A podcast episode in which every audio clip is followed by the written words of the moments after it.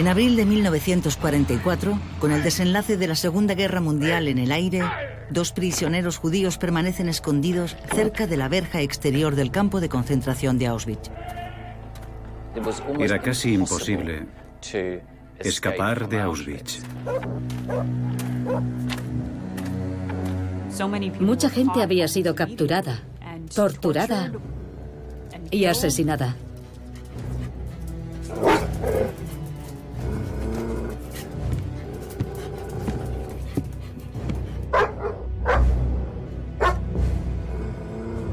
Los perros no los detectaron porque habían puesto tabaco empapado en petróleo alrededor del escondite. Consiguieron permanecer allí sin ser detectados durante tres días.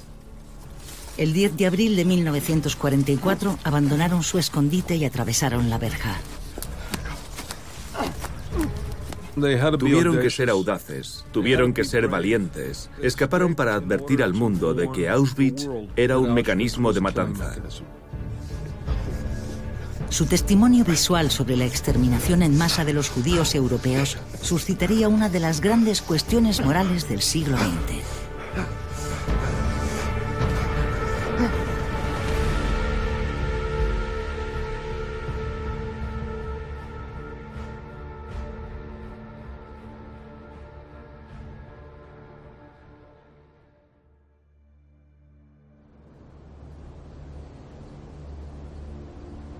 Aquel centro de matanza podía convertir a varios miles de seres humanos en ceniza en solo 24 horas.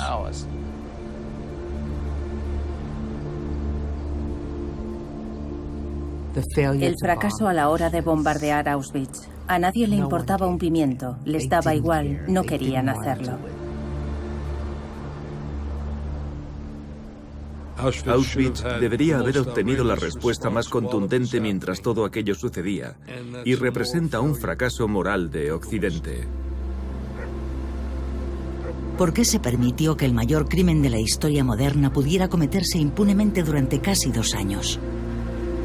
Un millón de judíos murieron allí gaseados.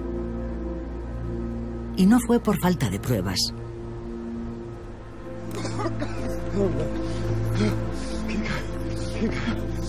Rudolf Verba y Alfred Wetzler huyeron a través de la Polonia ocupada por los nazis a la ciudad eslovaca de Silina, donde establecieron contacto con el movimiento clandestino de resistencia judío. Eslovaquia se había alineado con la Alemania nazi y fue el primer país en deportar voluntariamente a sus ciudadanos judíos. Verba y Wetzler llegaron a una casa segura. Estaban desesperados por llevar a cabo su misión, dar a conocer al mundo lo que les estaba sucediendo a los judíos en Polonia. El exterminio de los judíos se llevó a cabo en secreto, no se anunció. Hasta entonces no habíamos tenido una descripción clara de lo que estaba sucediendo en Auschwitz. Oskar Krasnansky, del movimiento clandestino de resistencia judío, fue enviado a entrevistar a Verba y Bessler. Me llamo Krasnansky, de Bratislava. ¿Cómo sé que no son unos fantasiosos haciendo que pierda mi tiempo?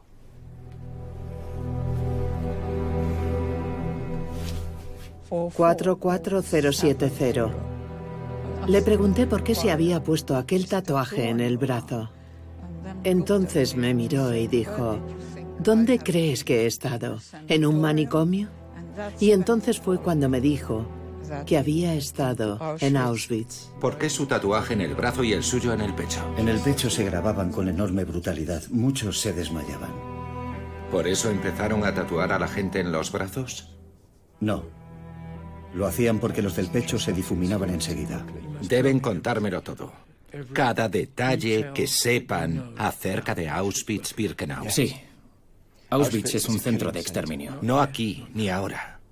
Por separado. Si no sabes quiénes son esos hombres, quieres interrogarlos para asegurarte de que no te están contando una historia falsa.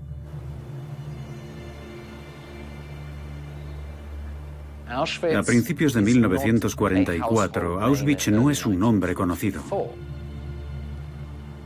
Había mucha confusión acerca de qué clase de lugar era. Al principio solo se sabía que estaban trasladando judíos a una zona de Polonia ocupada por los nazis.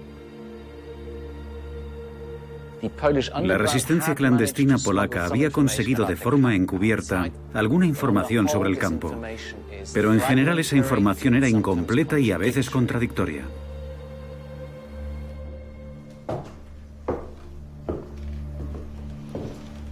El interrogatorio a Verba y Betzler fue meticulosamente registrado, como en un tribunal de justicia.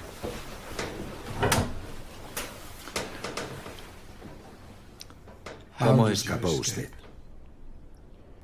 Nos escondimos en el bosque, viajando solo de noche. ¿Cuánto tiempo? Tardamos 11 días. No, no, ¿cuánto tiempo estuvo en Auschwitz? Llegué allí el 30 de junio de 1942. Hemos oído rumores de que hay gas. Que los judíos están siendo asesinados en cámaras de gas y con electrocuciones masivas. Cuando te fijas en la forma en que lo hizo, la profesionalidad, te das cuenta de que se trataba de alguien que sabía que la información que estaba recibiendo era crucial para cambiar las cosas. El interrogatorio se llevó a cabo con la idea de que se podrían presentar cargos legales y de que se contarían exclusivamente los hechos. La verja perimetral está electrificada. Pero hay instalaciones de gas. Cámaras de gas. Continúe. Cuatro cámaras de gas con crematorio para incinerar. El primer crematorio se abrió en marzo de 1943. Vinieron invitados importantes de Berlín para ver la nueva instalación. Aquel día fueron testigos de cómo 8.000 judíos de Cracovia eran gaseados y quemados. Quedaron muy contentos con el resultado. ¿Cómo sabe usted eso? Trabajé como registrador en la sección Birkenau del campo. Mis deberes diarios incluían el registro de los supervivientes de cada traslado, los que habían sobrevivido al viaje en tren y al llegar no habían sido seleccionados para ir a las cámaras de gas. Los trabajadores podían moverse por los diferentes sectores del campo con un poco más de libertad que la mayoría de los prisioneros, y así recabar información más detallada acerca de lo que estaba sucediendo exactamente allí.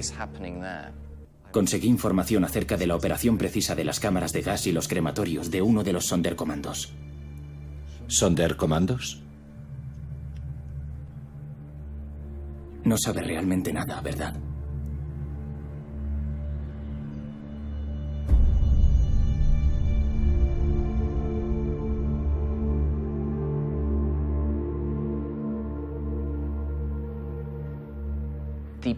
Los prisioneros de Auschwitz que mejor sabían lo que estaba ocurriendo en las cámaras de gas y los crematorios eran los miembros de los Sonderkommandos, prisioneros a quienes las SS obligaban a asistir a los asesinatos y a las incineraciones en los propios crematorios.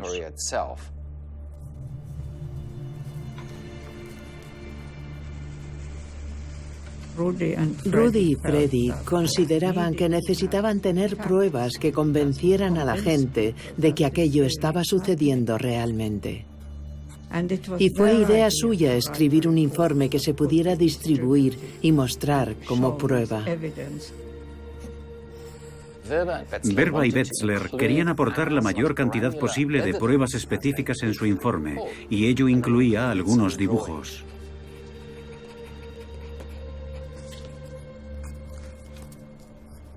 Auschwitz era un lugar enorme y fue creciendo de diferentes maneras.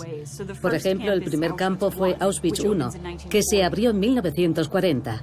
Luego añadieron Birkenau, a varios kilómetros de distancia. Allí estaban las cámaras de gas y los crematorios. Esto es un dibujo aproximado del núcleo oscuro del campo principal de Auschwitz y de Birkenau.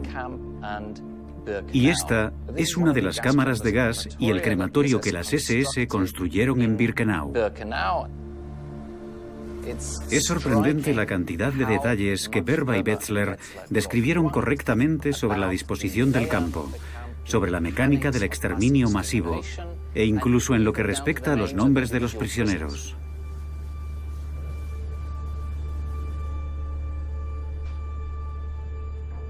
A finales de enero, un gran convoy de judíos franceses y neerlandeses arribó a Auschwitz. pero solo unos pocos llegaron al campamento. ¿Qué pasó con el resto? Fueron directamente de los trenes a las cámaras de gas. ¿Vio usted personalmente la selección? Sí. Yo pertenecía a un comando de trabajo que me llevó a un lugar llamado La Rampa, donde llegaban los trenes. Algunas veces uno al día, otras veces cinco, algunas veces por la noche. Yo debía ocuparme de los objetos personales de los judíos que iban a las cámaras de gas y recoger los cadáveres de los que habían muerto en los vagones.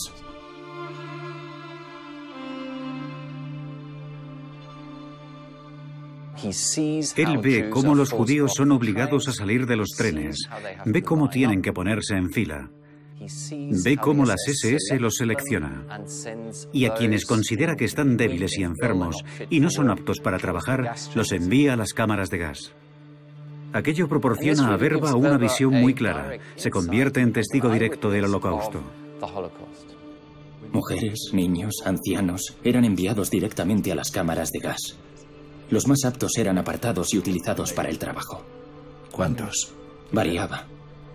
Un pequeño porcentaje, el 5 o el 10%. Y eso se hacía empleando la fuerza. A veces, pero normalmente no. Aquella gente no tenía ni idea de a dónde iba. Quiero enfatizar esto. Un tren paraba. Y los que salían no sabían lo que les había sucedido a los que habían llegado unas horas antes. Estaban describiendo los detalles del genocidio, cómo se había llevado a cabo. Estaban pidiendo a la gente que creyera algo que era literalmente increíble. No se puede explicar con palabras. Entumecimiento, miedo, ira, furia, rabia, y luego, una sensación de, oh Dios mío, y probablemente un sentimiento de incredulidad. ¿Estos tipos están locos? ¿Cómo gestionaban las SS las llegadas? Ya se lo he dicho, eran enviados a las cámaras de gas. A las cámaras de gas en Birkenau. Algunos grupos se asustaban y se sentían desconcertados. Otros se sentían casi aliviados, dependiendo de cómo hubieran sido recibidos por las SS. A veces podían ser duros, utilizando palos, perros, gritando mucho. Otras veces era, qué bien que hayan llegado. Lamentamos que no haya sido muy cómodo. Las cosas cambiarán ahora. El testimonio de Berba tuvo un momento aterrador. El nuevo plan de los nazis para Auschwitz-Birkenau. Se están preparando para el exterminio de los judíos húngaros. ¿Cómo sabe eso? Para eso han construido el nuevo crematorio y ampliado la rampa. He dicho que cómo está al tanto del propósito de asesinar a los judíos húngaros. Las SS hablan. ¿A usted? Yo soy basura. Entre ellos. Lo oí más de una vez. Siempre se quedaban con la mejor comida de los trenes para ellos. Tenían una dieta cosmopolita. Oí decir a un oficial que estaba harto del queso holandés y estaba deseando que llegara el salami húngaro.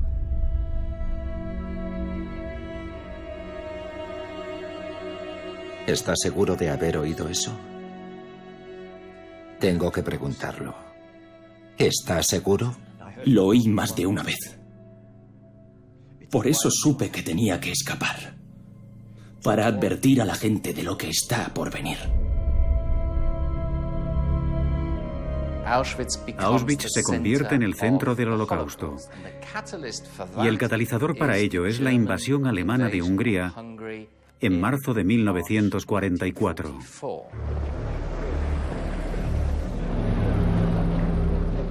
Hungría tenía la comunidad más grande de judíos de Europa prácticamente intacta. Y la persecución comenzó casi de inmediato. El 27 de abril de 1944, la advertencia de Berba se convierte en realidad. Los primeros 4.000 judíos fueron enviados en tren desde Hungría a Auschwitz. Se trataba de un ensayo general para la aniquilación planeada de los 800.000 judíos húngaros.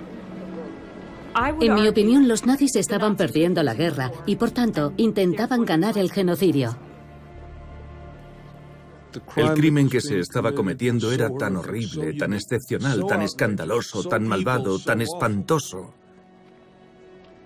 Los nazis mantuvieron su programa de exterminio en estricto secreto para evitar la resistencia y la interrupción de los trenes. Pero ya no era un secreto. El espeluznante testimonio de Berba y Bessler se convirtió en un detallado informe. El protocolo de Auschwitz. El protocolo de Auschwitz era muy científico, no contenía mucha emotividad y creo que esa fue una elección deliberada por parte de los fugados. Ellos no iban a expresar su horror, el horror estaba ahí.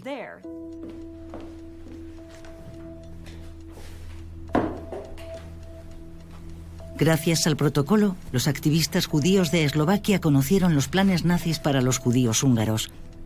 Así que el deber de actuar les correspondía a ellos. Todo aquel que trabajaba como correo tenía que estar preparado para perder su propia vida. Podía ser torturado para que contara dónde había conseguido el informe. Lo último que Alemania quería que sucediera era que aquella información se difundiera.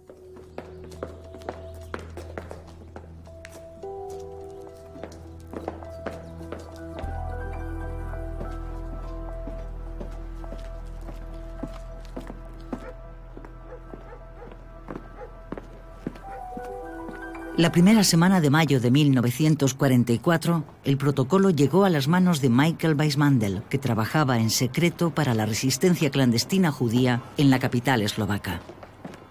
Weissmandel era un hombre muy apasionado. Estaba en Eslovaquia para rescatar gente.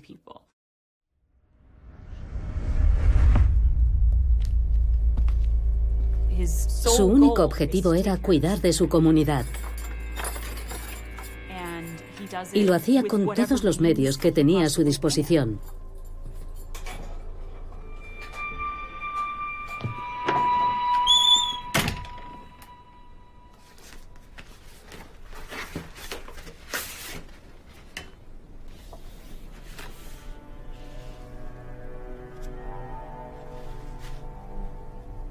Weissmandel no solo fue una de las primeras personas en leer aquellos documentos, también fue el primero en darles una credibilidad total. El protocolo tuvo un efecto devastador en Weissmandel. Él mismo había sido testigo de deportaciones. Ahora comprendía el horror que les esperaba a aquellos que se habían ido. Conseguir la información era una parte de la tarea, difundir la información era la otra. Había que hacerlo con gran sigilo. Weissmandel empezó a enviar el informe a todos los lugares en que pudo pensar. Intentó hacerlo llegar a la agencia judía en Jerusalén, a Londres, esperó que llegara a los Estados Unidos y siempre con la esperanza de que se escuchara un grito en la oscuridad.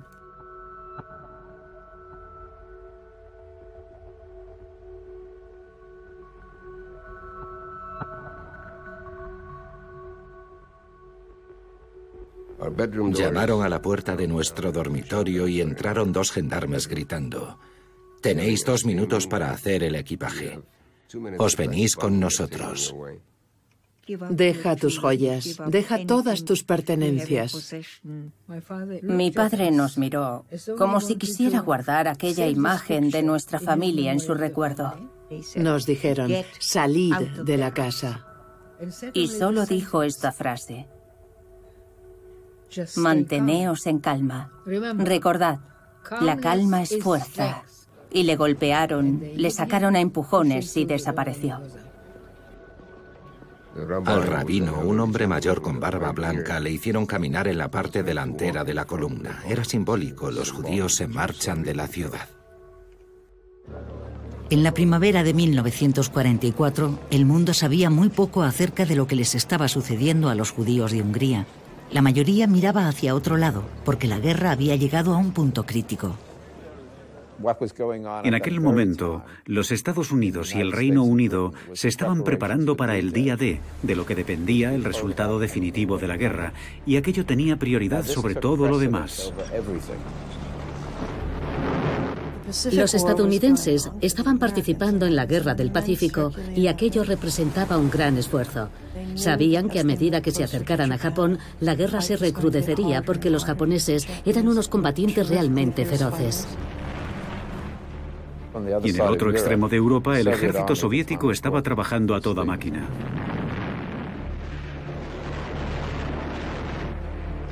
Stalin destruyó básicamente todo el ejército alemán en algunas de las mayores batallas de la historia moderna. Mientras los aliados estaban concentrados en el frente de batalla, el protocolo cobró fuerza. La transmisión de Weismandel llegó a Roswell McClellan, de la Junta para los Refugiados de Guerra en la Suiza neutral.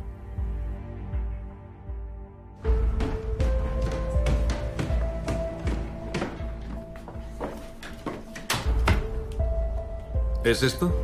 La Junta para los Refugiados de Guerra fue creada por Roosevelt a principios de 1944. Era el único organismo mundial cuya tarea específica era rescatar judíos.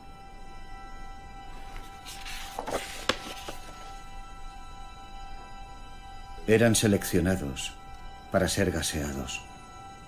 Da la impresión de tratarse del vestíbulo de un balneario. Tiene capacidad para 2.000 personas. Desde allí, una puerta conduce a una cámara de gas alargada y estrecha en el sótano. Roswell McClellan tuvo una reacción muy personal, porque había estado en el sur de Francia trabajando con judíos en campos de internamiento en 1942 y sabía íntimamente quiénes eran aquellas personas. Había visto cómo eran trasladados a Auschwitz y ahora estaba leyendo lo que había ocurrido con ellos. Cuando Weismandel envió el protocolo, añadió una postata dramática. Era una petición de ayuda, pero también una reprimenda a aquellos que pudieran negarse. Y vosotros, hermanos nuestros de todas las tierras libres, ¿qué estáis haciendo en cuanto al exterminio que se traga a diez mil cada día? Por el amor de Dios, haced algo ahora y rápido convirtió el asunto de qué hacer con el campo de exterminio en una de las grandes cuestiones morales del siglo XX. Pidió que las fuerzas aliadas bombardearan Auschwitz. Fue el primero en hacerlo. La llamada para bombardear Auschwitz era esencialmente una llamada agónica, una llamada de desesperación. Cuando la gente se enteró de la petición de bombardear Auschwitz, fue realmente sorprendente, porque se pedía que bombardearan un campo donde su propia gente estaba prisionera. Resultaba muy extraño. Prendamos fuego al maldito lugar, destruyámoslo entero, y entonces habremos conseguido algo, habremos hecho algo enormemente significativo. El tiempo apremiaba. McClellan envió un sumario del protocolo a Washington. Suiza estaba totalmente rodeada por territorio nazi. No era posible entrar y salir con un mensajero. Así que Roswell McClellan envió un telegrama diciendo que en cuanto fuera posible recibirían el informe completo. Desde comienzos del verano de 1942, al menos un millón y medio de judíos habían sido asesinados. Hay pruebas de que desde enero de 1944 se estaban haciendo preparativos para recibir y exterminar a judíos húngaros en esos campos.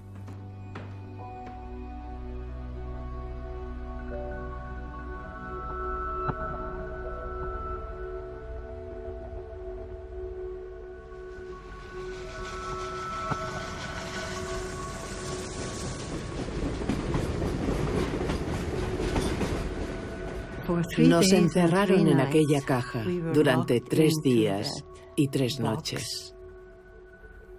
Cada mañana durante el viaje levantaban las persianas y arrojaban fuera los cadáveres. Con una pequeña ventana para respirar y un cubo para las necesidades corporales, aquello era muy, muy embarazoso y desagradable. Hay algo que siempre ha estado dando vueltas en mi cabeza. No puedo librarme de ello y me siento realmente avergonzado.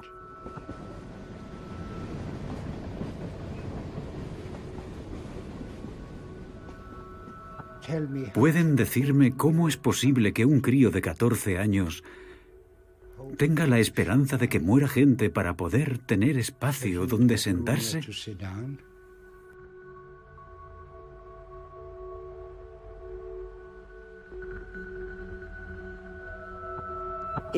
Llegamos por la mañana temprano. Se abrió la puerta y empezaron los gritos. Fuera, fuera, rápido, rápido, vamos, vamos. Y a través de las rendijas del vagón en el que viajábamos vi la palabra Auschwitz y no tenía ni idea de qué era. Había soldados nazis allí, de pie, con rifles apuntando hacia nosotros. Otros sujetaban a unos perros enormes que nos ladraban. Lo primero que percibías al respirar era un olor muy extraño, era un olor como dulce y a quemado.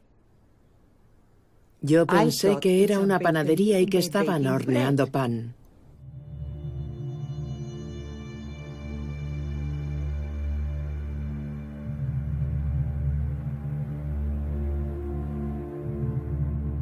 Y me di cuenta de que hacia la izquierda se llevaban a personas mayores, gente con gafas, a niños y a mujeres.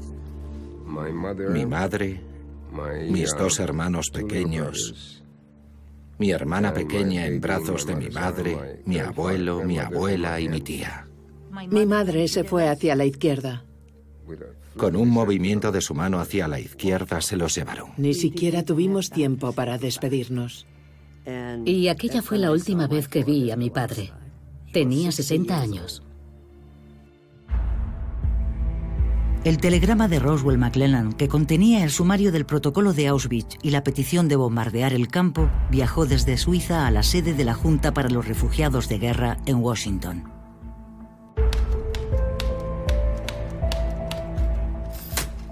Todas las fuentes de dicha información en Eslovaquia y Hungría instaron a bombardear tramos vitales de las líneas ferroviarias. También instaron a que los campos de Auschwitz y Birkenau, especialmente las cámaras de gas y los crematorios, reconocibles por sus altas chimeneas, fueran bombardeados desde el aire. El director de la Junta para los Refugiados de Guerra era un abogado llamado John Paley. La decisión acerca de qué hacer con aquella sorprendente información recaía sobre sus hombros. John Paley era muy mesurado y muy diligente y tenaz. No era cínico. Creía realmente que los Estados Unidos podían intentar salvar a gente. ¿Quiere decirle al doctor Axin que venga a mi despacho? Y no me pase llamadas hasta que se vaya. Cuando la gente vio el nivel de detalle de aquellas atrocidades, reconoció que se trataba de algo diferente, algo horripilante. Ven. Quiero que eches un vistazo a esto. Lo envía Roswell McClellan. ¿Auschwitz? Creo que quiere decir Auschwitz. Benjamin Axin era abogado, se crió en Letonia y era muy inteligente. Era judío y sin duda tenía todavía familia y amigos en Europa. Él pensaba que la Junta para los Refugiados de Guerra podía hacer cosas buenas.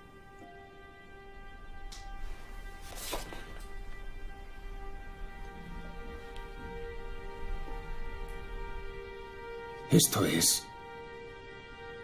Es inconcebible. Increíble, inaudito. 125.000 al mes. Con esto puedes ir directamente al presidente. Hmm. ¿Dónde está la gracia? No funciona así, Ben. Hay procedimientos, reglas. No hay reglas para esto, seguro. Si es cierto, tenemos que estar seguros, eso es todo. Es muy fácil hoy en día cerrar los ojos e imaginar Auschwitz. Hemos visto fotografías y podemos incluso haberlo visitado. Pero entonces era muy complicado reconstruir la información caótica que llegaba de allí. Hay testigos, dos personas. Es inusual, sí. Nunca se ha visto algo así, John. Y Roswell McClellan parece pensar que es cierto. Eso es mucho, ¿no te parece? Lo es. Echa un vistazo a esto. Vino con el telegrama. Una lista de sugerencias hecha por grupos judíos de Eslovaquia y Suiza, enviada por Roswell.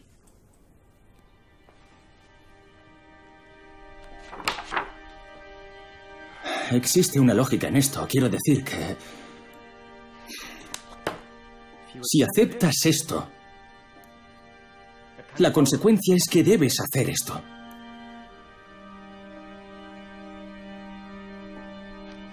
Yo creo que tienen razón. Deberíamos bombardear, enviarles un mensaje. No creo que el planteamiento de bombardear el campo como una forma de reaccionar ante tal atrocidad fuera en absoluto inusual. Creo que a todos nos hubiera gustado pensar que esa sería exactamente la respuesta que daríamos. John, este informe habla de matanza a escala industrial. Para mucha gente, el protocolo fue lo que les hizo cambiar de opinión. Si querían detener esa matanza, no había más remedio que utilizar esa herramienta, matar. Y el único modo de hacerlo era el bombardeo del campo. Verás, no recuerdo haber leído nunca u oído hablar de una propuesta semejante. Y estoy hablando de cualquier guerra. ¿Bombardear a civiles amigos? Civiles que nos hemos comprometido a rescatar? Moralmente sería... Ni siquiera sé cómo definirlo. Paley consideró que no había mucho que se pudiera hacer. La Junta de Refugiados de Guerra siempre trataba de recabar información sobre Europa, pero no vio esa información como un informe de inteligencia fiable. Transmitiré la sugerencia al Departamento de Guerra, pero ya sé lo que dirán. Desviación de recursos. El 24 de junio de 1944, Paley transmitió la recomendación de bombardear el campo a su superior en la cadena de mando, John McCloy, el secretario adjunto de guerra. Pero McCloy no era partidario de desviar recursos militares, porque la guerra se encontraba en una situación crítica en ese momento. Las fuerzas aliadas habían aterrizado con éxito en Francia el día de... Ahora el máximo esfuerzo debía dedicarse a avanzar hacia Alemania, llegar a Berlín y forzar la rendición incondicional de los nazis. Los bombardeos contra ciudades alemanas y contra objetivos militares e industriales se intensificaron. En el frente oriental, el ejército soviético avanzaba hacia el oeste, hacia Polonia. El objetivo era ganar la guerra y consideraron que no podíamos desviarnos de él por Auschwitz. Nadie entendió realmente que aquello formaba parte de un plan para exterminar a todo un pueblo de un extremo a otro de Europa y más allá.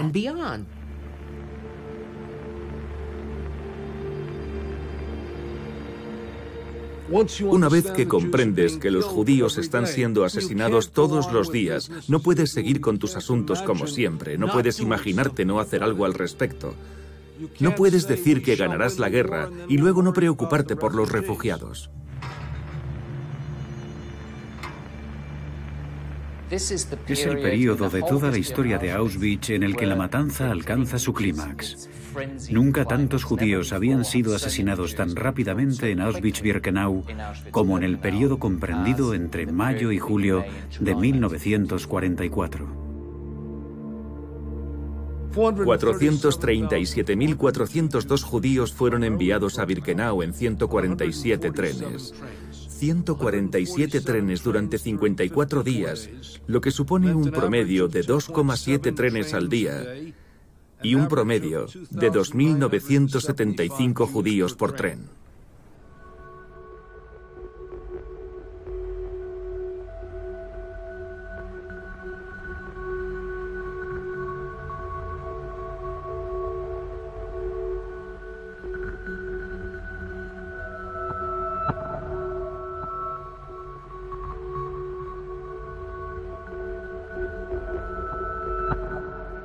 Yo no sabía lo que era un crematorio, no sabía lo que era una cámara de gas, no tenía ni idea. Pero pronto lo supimos. No tardamos mucho tiempo en descubrirlo. Alguien me preguntó, ¿está tu madre contigo?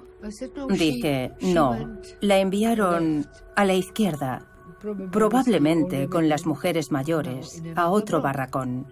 Finalmente supimos lo que les había pasado a todos los que habían sido enviados a la izquierda. No queríamos creerlo. Y solo dijo esta frase. Por ahí es por donde se ha ido. Se ha ido por la chimenea. Así que todos miramos hacia las chimeneas. Y pensé, ¿cómo puede alguien pasar por una chimenea? ¿Que van a incinerar a mi madre y a mi hermano? No me lo creí. No nos lo podíamos creer. No es verdad, no es verdad, no puede ser.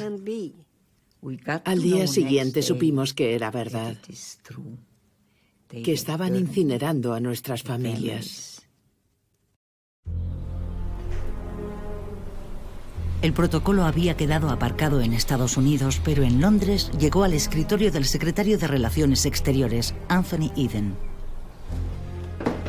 Los representantes de la agencia judía en Londres, Chaim Weissman y Moshe Shertok, fijaron una reunión urgente para cursar su petición en persona. Chaim Weizmann era el presidente de la Organización Sionista Mundial y conocía muy bien la situación de los judíos. Moshe Shertok sería más tarde el segundo primer ministro de Israel.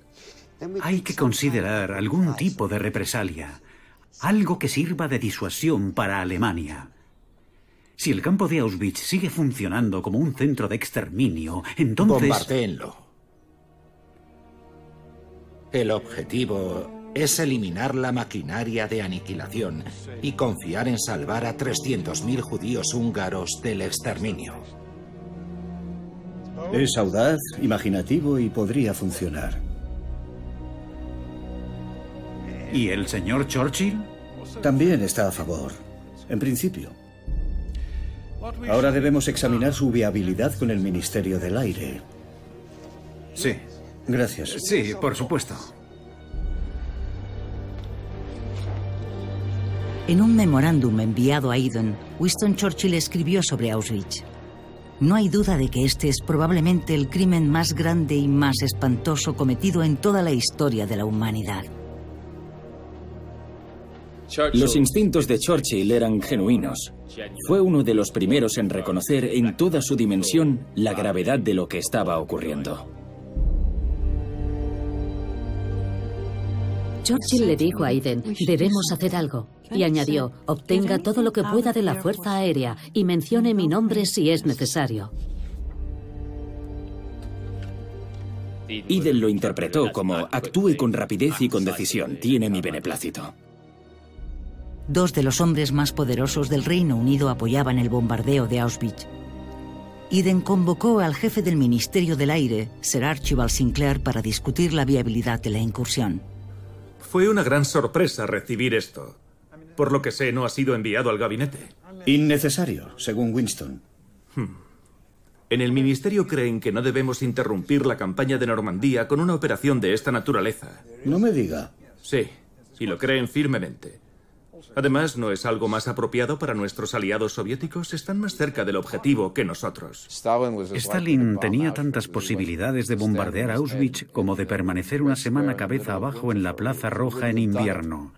Eso es muy interesante, pero le pedí que examinara la viabilidad de un bombardeo sobre Auschwitz-Birkenau. Y eso he hecho, Anthony. Siento mucho discrepar. Solo ha enumerado las objeciones de la Fuerza Aérea para realizar la misión y ha hecho un par de sugerencias extravagantes. Lo que tenemos que descubrir, usted y yo, es si el bombardeo de Auschwitz es realmente factible. Debería coordinar sus ideas con los americanos. Sinclair estaba desempeñando el papel que tenía asignado como secretario de Estado del Aire, que era proteger los recursos de la Fuerza Aérea, centrándolos en la propia guerra. Creo que examinó el tema y se dijo, mejor dárselo a los americanos. Están en mejor posición que nosotros para hacerlo. La petición de Eden de realizar un estudio de viabilidad para el bombardeo de Auschwitz llegó al general Karl Spatz, uno de los hombres más poderosos de la Fuerza Aérea Aliada. Y Spatz dijo que sí, que estaría dispuesto a hacerlo. No puedo imaginarme que alguien como Karl Spatz no se sintiera indignado y no hubiera querido tomar algún tipo de represalia, o al menos intentarlo, con el instrumento del que disponía, que era el bombardero de largo alcance. La cuestión moral respecto a bombardear Auschwitz pasó a ser una cuestión técnica. ¿Podemos bombardear Auschwitz? Cada potencial objetivo era atacado después de ser sometido a inteligencia especializada. ¿Dónde se encuentra? ¿Qué aspecto tiene? ¿Cuáles serían las mejores rutas? Los aliados habían estado reuniendo información sobre la zona desde la primavera de 1944. Aviones espía ya habían sobrevolado Auschwitz-Birkenau, pero buscaban fábricas, no un campo de exterminio. Habían fotografiado los alrededores de la fábrica IG Farben para apoyar el ataque a las zonas industriales que producían combustible sintético para los alemanes, un objetivo de importancia crítica. Las fotografías se enviaron a la estación de la RAF de Medmenham, donde fueron analizadas. Por casualidad, tres de ellas mostraban el campo de Auschwitz-Birkenau eran precisamente las imágenes que el general Spatz necesitaba desesperadamente. Las fotografías cubrían un área muy amplia, no solo la zona industrial de IG Farben. En ellas aparecía también Birkenau. Tenían las fotografías de los crematorios, pero no lo sabían.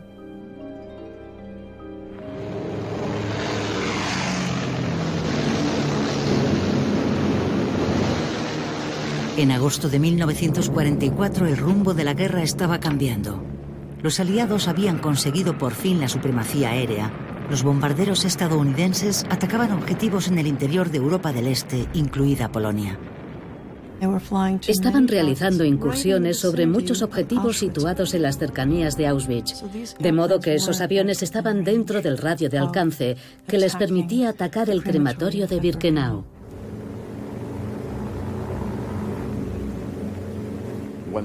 La idea de bombardear Auschwitz era destruir las cámaras de gas y matar a los prisioneros. Pero era una operación muy difícil. Las cámaras de gas de Auschwitz eran del tamaño de una cancha de tenis. En la Segunda Guerra Mundial no había nada parecido a los actuales bombardeos de precisión. El B-17 estadounidense volaba a más de 9.000 metros, a unos 500 kilómetros por hora, y sus bombas eran extraordinariamente primitivas. Para que las bombas impactaran sobre los crematorios, era necesario enviar unos 220 bombarderos, lanzando cada uno de ellos 10 bombas sobre el objetivo, y así tener una alta probabilidad de que una bomba aterrizara sobre los edificios. No es nada fácil, nada fácil de conseguir.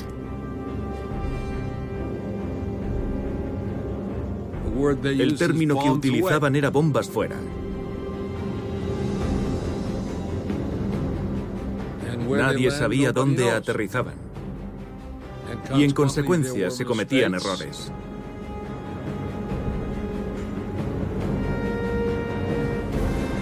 Todas las opciones eran malas en cierto modo, porque el más mínimo error de cálculo podía matar a mucha gente.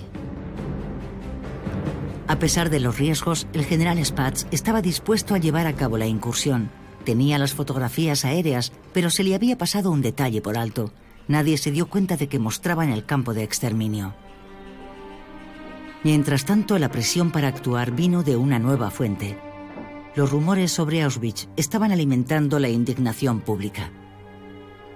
El rabino Stephen Weiss, director del Congreso Judío Mundial, organizó un mitin en el Madison Square Park de Nueva York el 31 de julio de 1944. Asistieron unos 40.000 estadounidenses. Fue un llamamiento para el bombardeo de Auschwitz y una prueba sorprendente del nivel de conocimiento y del nivel de preocupación de la población. Los trenes a Auschwitz seguían circulando incesantemente. Gracias al protocolo, los líderes judíos conocían ahora el destino de los deportados. Así que solicitaron una reunión con John Paley en la Junta de Refugiados de Guerra. Señor Kuboitsky, León Kuboisky del Congreso Judío Mundial y Bezalel Serman del Comité Obrero Judío tenían puntos de vista muy diferentes sobre el bombardeo de Auschwitz.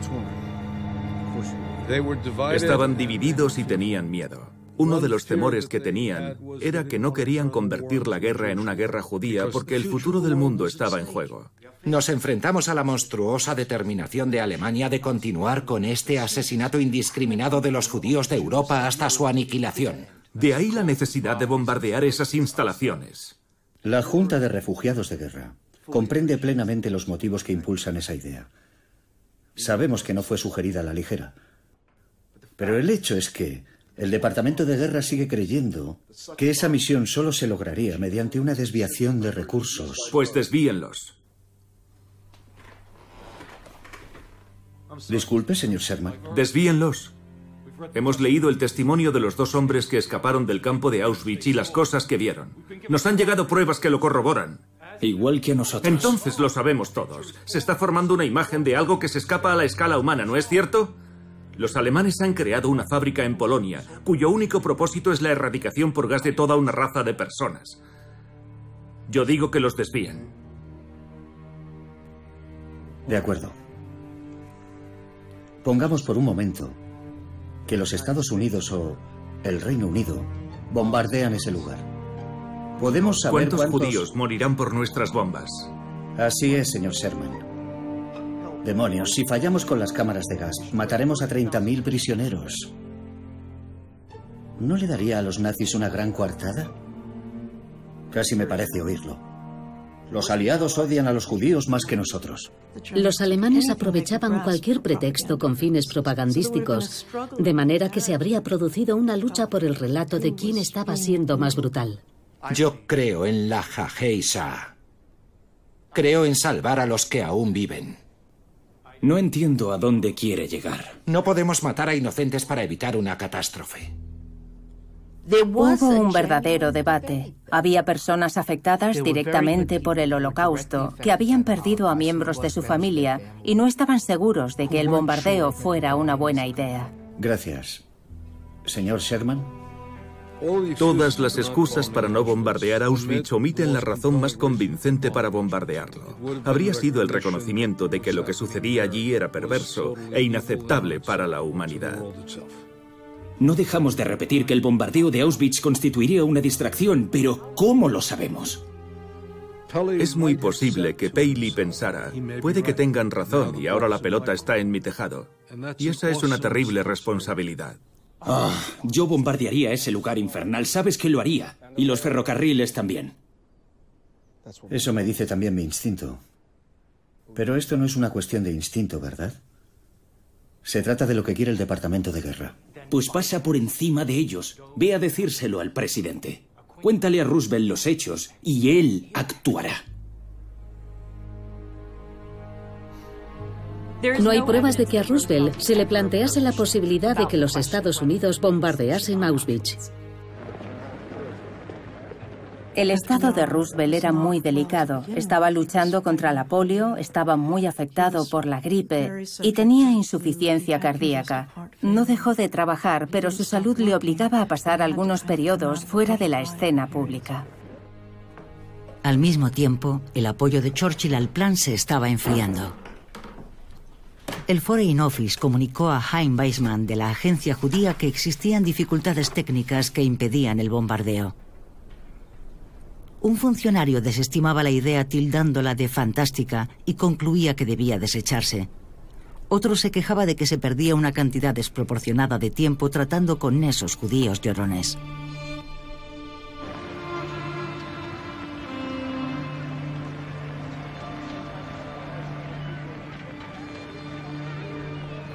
Decían, no vamos a creer esas atrocidades, solo se cuentan para que dejemos entrar a los refugiados y a los niños. Y ese nivel de antisemitismo afectó a muchas decisiones.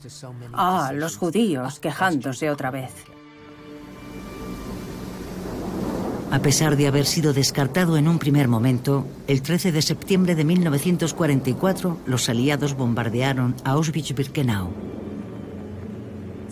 Lanzaron unas 2.000 bombas y las bombas no distinguen entre prisioneros y miembros de las SS. Decenas de prisioneros murieron y centenares resultaron heridos. Sin embargo, no fue algo intencionado. El objetivo era la cercana fábrica de IG Farben. Auschwitz nunca fue una prioridad. El caucho sintético era una prioridad. El gas y el petróleo sintéticos eran una prioridad. IG Farben era una prioridad. Si el objetivo que pretendían bombardear estaba a 13 kilómetros de distancia e inadvertidamente bombardearon Auschwitz, eso demuestra lo rudimentarios que eran los bombarderos.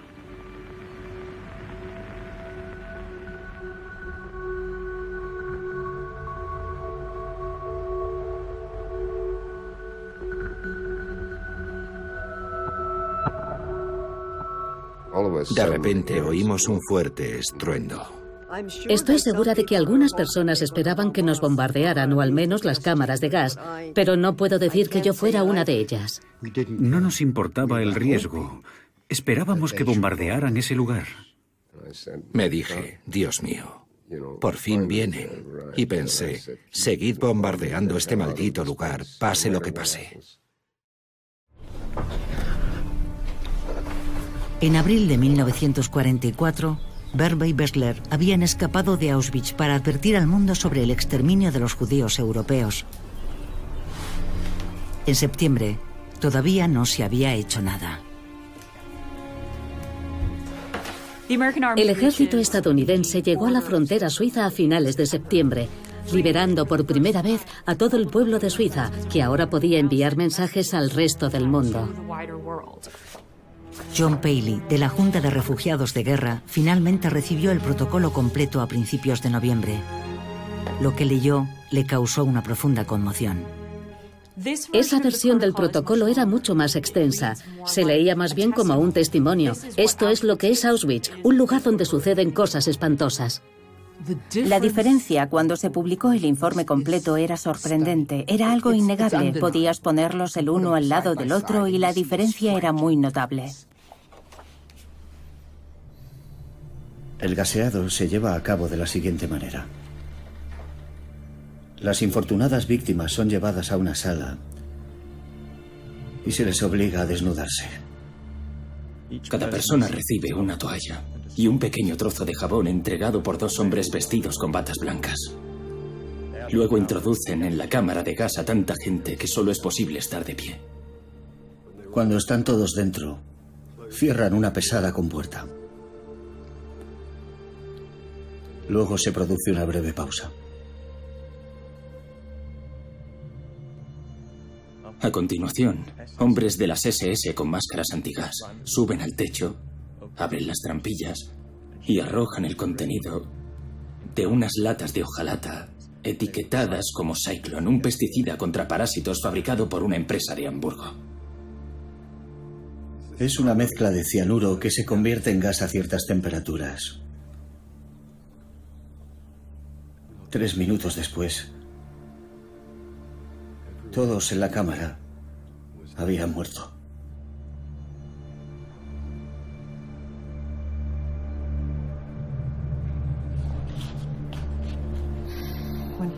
Cuando Paley leyó el informe completo, su conciencia ya no le permitió ser titubeante o permanecer en silencio.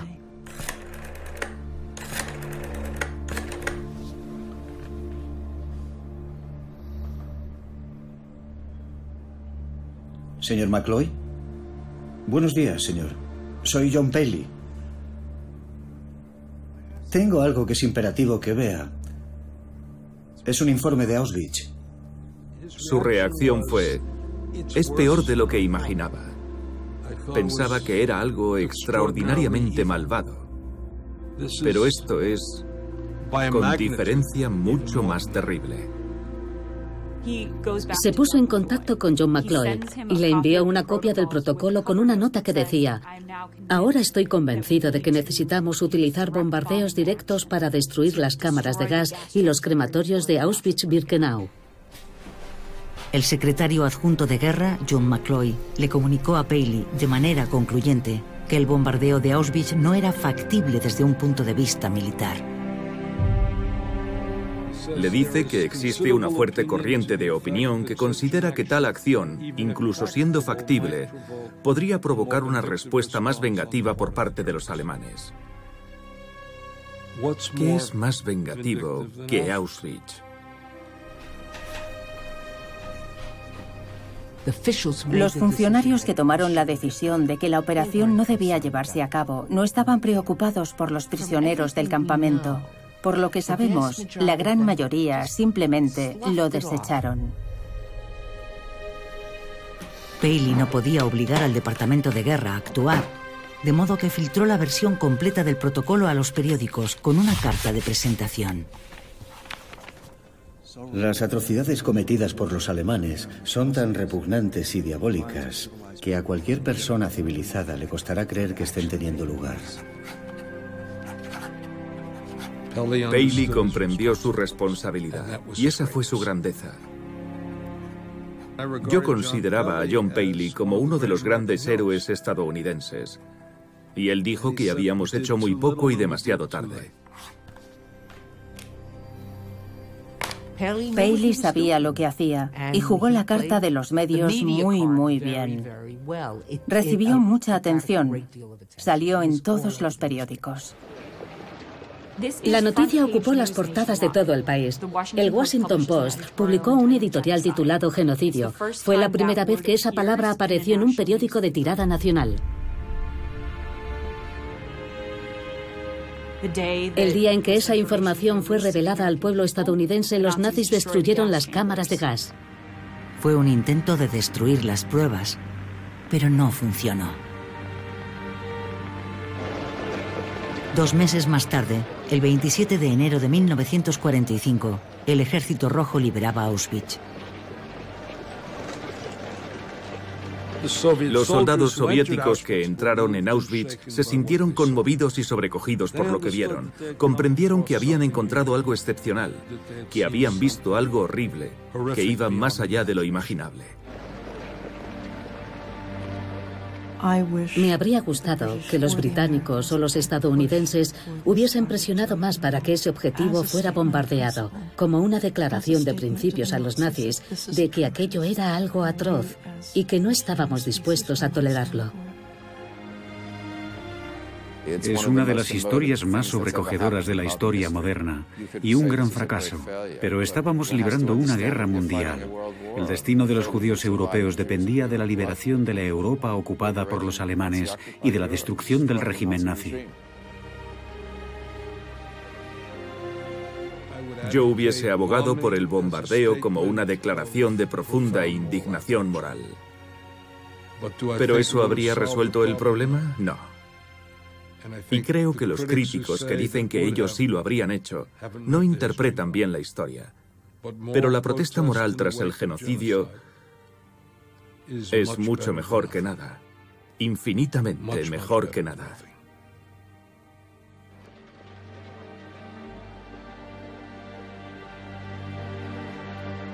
Ante un genocidio es muy importante que el mundo levante la voz, porque no sabemos dónde y cuándo puede volver a ocurrir. Llegamos al convencimiento de que teníamos que recomendar esa medida como algo imperativo, no solo que se debían bombardear las líneas ferroviarias, sino también los crematorios. Es trágico que no tomáramos esa decisión desde el principio, pero así son los hechos.